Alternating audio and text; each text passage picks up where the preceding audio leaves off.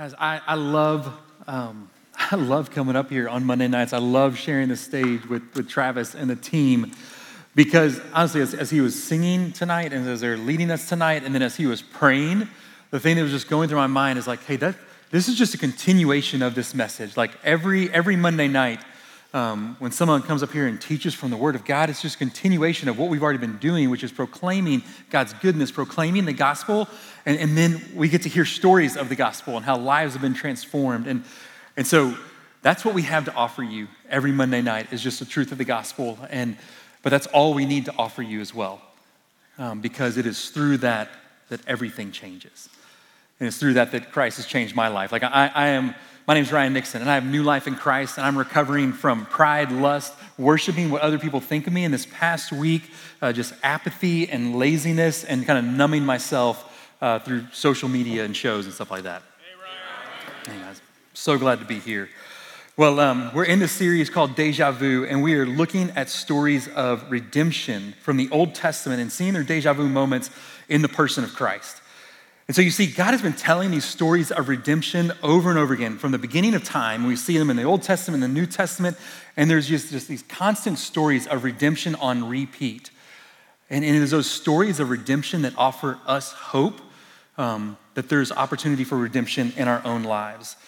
Um, and over the years of being here at Watermark, um, you know, whether it's in Reengage or now within Regen, one of the things just hear over and over again is people as they look at their own lives um, feeling like there isn't an opportunity for redemption for themselves. And I hear, hear phrases like, hey, I'm, I'm too far gone for God to forgive me or to love me. Like I'm too damaged to be healed. Like no one has struggled with the things that I'm struggling with or gone through the things that I'm walking through. And I just want you to know if you've ever thought those thoughts or even said those things to someone else, um, they are lies from the enemy who just wants to steal, kill, and destroy you. But there is a Savior um, who's come and lived and died for you so that you may have life and life everlasting. Um, and He offers healing, freedom, and the joy that comes through His redemptive power. Um, and so tonight, just kind of to set up um, the story that we're going to look at, like, first, I just want to talk about God's character and who God has been, who God is, who God will be forever and ever, because it is that character that drives him towards the story of redemption that we get to see. So, like God's relationship towards his people, his relationship towards us is one of unwavering faithfulness. Like his love endures forever, his mercies and his grace is new every single morning. Um, he is a provider, he is protector. Um, he is someone who has ransomed his people and redeemed them from destruction and decay, from us, um, from probably our own destructive patterns. He ransomed his people from slavery and oppression. He provided for them a land that was plentiful and that was good for them to live in and enjoy. And like his love and faithfulness is so steadfast as he tried to think about how am I going to try to describe this to my people? Like he picked the one relationship that in all of humanity was supposed to be this, this relationship of this covenant keeping, never ending love, and that was marriage. And so as he began to describe his relationship to his people, he just began to say, Hey, like, I, I am your husband, and I have committed myself to this covenant keeping relationship with you. Um, and you, my people, are my bride, and I love you, and I'm tender with you, and I cherish you. Now we turn to the nation of Israel. We think about God's people, and even though that's the way that they were loved and ransomed by their God, like they did not love him back in the same way. They were faithless, selfish, rebellious, forgetful, ungrateful, complaining. Like many times they would forget, forget what God redeemed them from and what he saved them from and how he had provided for them and protected them and offered them joy and peace and life and hope. And that in this covenant marriage that God kind of provided for his people. The nation of Israel, his bride, his chosen people, left the God that loved them and pursued them and began to try to find love in the midst of this world and love from gods that were not gods at all.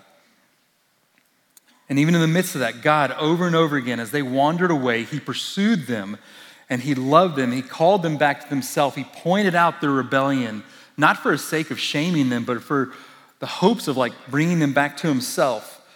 And it just continued to happen over and over again. And so there began a season in the midst of Israel's rebellion that God sent prophets to them.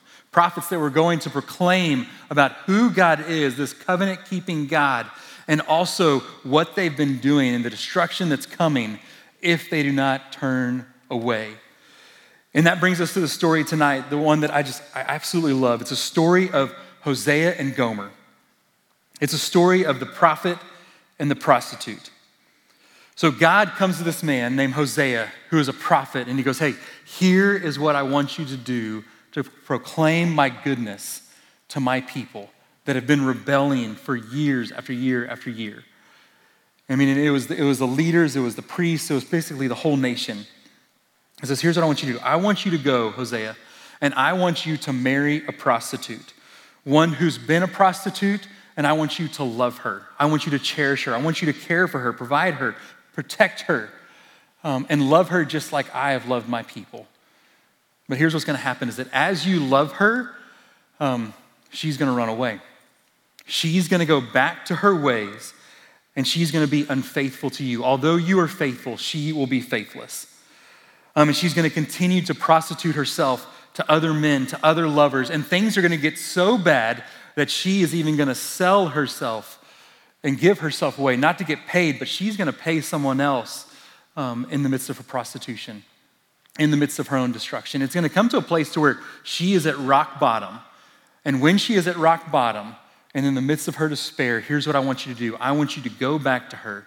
I want you to redeem her. I want you to pay for her and bring her back home and be tender with her and care for her and love her and be faithful to her um, and woo her back to where she loves you again. And as I'm thinking about the thing that God asked Hosea and then the, the thing that Hosea lived out, I'm like, man, that is an absolutely crazy job description. Like sometimes I think what I get forced into um, in the midst of, of meetings at times, like, hey, that was difficult, that was hard, but like, that ain't nothing like that. Like, that is painful. But God did that because He said, hey, Hosea, I want my people to see how far gone they have gone, but how faithful my love still is for them. And this is what God, through Hosea, says to the nation of Israel that, hey, there's going to be a time that when you meet your destruction and your depravity, here's what's going to happen. He says, I, at that time, will betroth you to me forever. I will betroth you to me in righteousness and in justice and steadfast love and in mercy. I will betroth you to me in faithfulness, and you shall know the Lord. A little bit later, he says, And I will have mercy on the one who's called no mercy.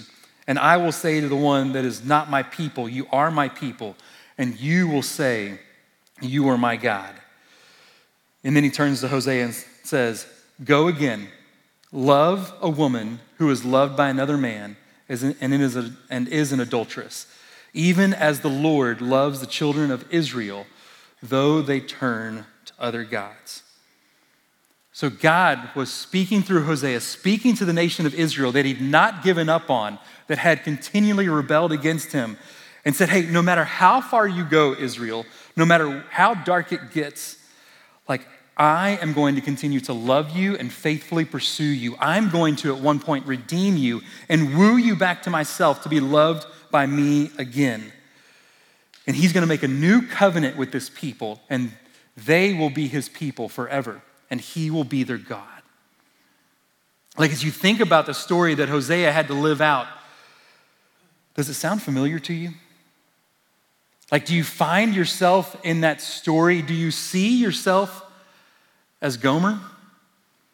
Like, this is one of my favorite stories in the Bible, not because of how dark it gets, but like this story and the story of the prodigal son are two of my favorite stories because I see myself as the prodigal. I see myself as Gomer, as one who, even though was loved by a perfect God, continued to run away, and I was prone to wander to something else. Like, and I want you to know that, that that this is us, that, that we are Gomer.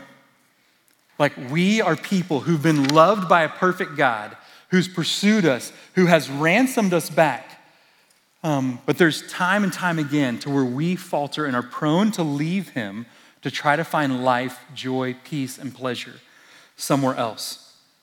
We are Gomer and Christ his Hosea. Like this story finds its ultimate fulfillment in Jesus Christ and what Christ did for us.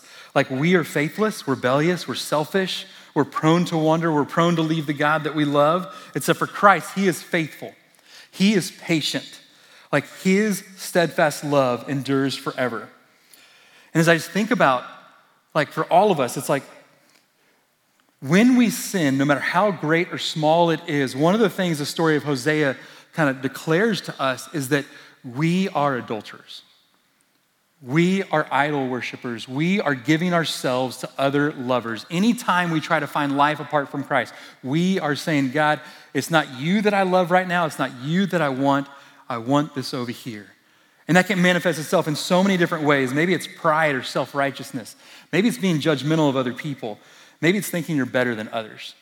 Maybe it's a 20 year addiction to pornography. Or maybe it was this past week, like trying to find comfort in food, being apathetic, just in the evenings, avoiding maybe some of the things you needed to do, being lazy and numbing yourself with Netflix and social media. Like, that's me. Like, that's my story. That's my story this past week. That's my story over these past 40 plus years. And every time I go to something else, like I am trying to find life apart from Christ, I am prostituting myself to something other than the God that loves me. But the beautiful thing about this story and about Christ being Hosea um, is that he redeemed us. And it wasn't just with 15 pieces of silver, but he redeemed us with his life. He came and did what no one else could do, what no prophet could do, but he's the fulfillment of all the prophets when he came and lived a perfect life, a life that none of us could live. And then he went and died on the cross, experiencing the wrath of God, experiencing God's wrath, experiencing what you and I deserve, so that we could have what he deserves. Christ, who knew no sin, became sin on our behalf so that we could be the righteousness of God. And it's through faith in Christ and Christ alone, through his life and death and resurrection, that we can begin to experience and continue to experience that redemptive power. And I know for some of you guys, like y'all might be here and like your story kind of went south after becoming a believer in Jesus Christ. And I just want you to know that's the same for me. Like the, the, the next steps for the non believer, the pagan, the atheist is the same step for someone who's been walking with Jesus for 20 years. Like when we choose something over Christ, our next step is to run to the cross, to remind ourselves of the gospel, to confess and repent, and begin to take one step of faithfulness after the other. And then as I think about this story, I know for some of you, the familiarity of it might be a little closer to home. That for some of you, unfaithfulness is a part of your story in your own marriage. And I just want you to know you're not alone, it's a part of mine. Like, unfaithfulness is a part of my story. And through mine, it was virtually through pornography, um, through masturbation, but it still broke trust. I still broke that covenant bond that I made with my wife um, as I went somewhere else for affection. And for some of you, it might be a physical affair, it might have been an emotional affair. Like, whatever it is, like a great definition for, for an affair or infidelity is misplaced affections. Like, and how many of us have had misplaced affections, first and foremost to our God, but maybe to a spouse, to where we've tried to find love or hope and joy outside of that relationship. And if that's a part of your story, like, and you're here, and maybe you're here right now because it's like, hey, that sin that I was trying to find life in kind of brought chaos into my marriage. And so I'm coming here first to find healing individually. Like, first, I want you to know you're not alone. And there is an opportunity for healing and hope for you. And then also, like, there, you're not alone in your marriage, and there's an opportunity for healing and hope in your marriage. Like before I was here on Monday nights, I spent eight years across the hall in the loft on Wednesday nights with a ministry called Reengage. And just like we are sister ministries, Reengage and Regen. And like Reengage is a safe place to offer um, people like hope, whether they're wanting to go from a seven to an eight in their marriage or they have divorce papers in hand and wanting if there's restoration for them. And I just want you to know, like, I had a front row seat, just like the leaders and the staff and others here within this ministry. I had a front row seat of watching God work miracle after miracle after miracle in the lives of people. And He continues to do it, and He wants to do it in your life also. Like, and here's just a few of the stories. Like, I think of Billy and Amanda. Both of them were unfaithful to one another. There was drugs and alcohol that were involved. At one point, their brokenness like brought them to a place where it's like, hey, they raised their hand, like, we need help. And they showed up here on Monday night and they were loved by you. They were cared for by you. And their life was radically transformed because of the hope of the gospel. And as they were walking through Regen individually, they said, Hey, we need something for our marriage. And they, they came to re engage. Um, and God, over time, restored their marriage. I think about Ivan and Martha.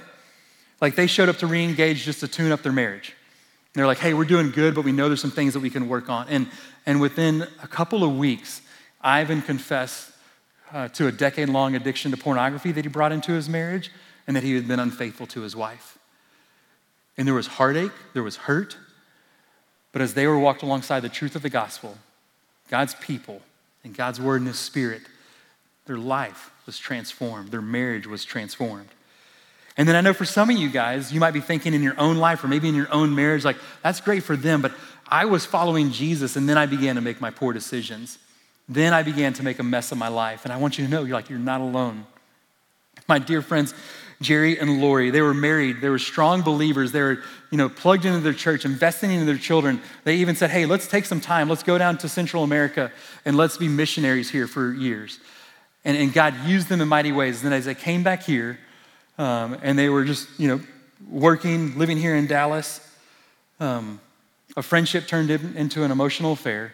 An emotional affair turned into a physical one for Lori. And they found themselves at a place of brokenness. And then God, the Redeemer, God, the true Hosea of their lives, came in and redeemed them from the pit. And he restored their marriage lives. And, there's, and I've got stories about like so many others of Elgin and Rachel and um, Marcus and Mary Kay, David and Tara, and, and it goes on and on and on. Uh, but we don't have time for that. And we've got another story that we want to share with you tonight. But I just want you to know no matter where you are individually or where you are in your marriage, you are never too far gone. If you're believing that lie, like my life, our relationship, our story is too far gone, it's never the case. It's never the case. And so, like Regen family, like I want you to know because of Jesus, because of the true Hosea that we find in Christ, there is always healing and redemption for you and healing and redemption for me. And so, if this is your first time here, I just want to say, I'm so glad you're here. There's hope for you. And, and if you've been coming for months, just take that next step of faithfulness, realizing there's hope for you. Guys, every week I love hearing stories of redemption of how people have found healing and redemption in their own lives. Um, and tonight is no different. And I'd love for you to join me as we welcome Ryan to the stage as he shares his story of redemption, healing, and hope. Coming up here, Ryan.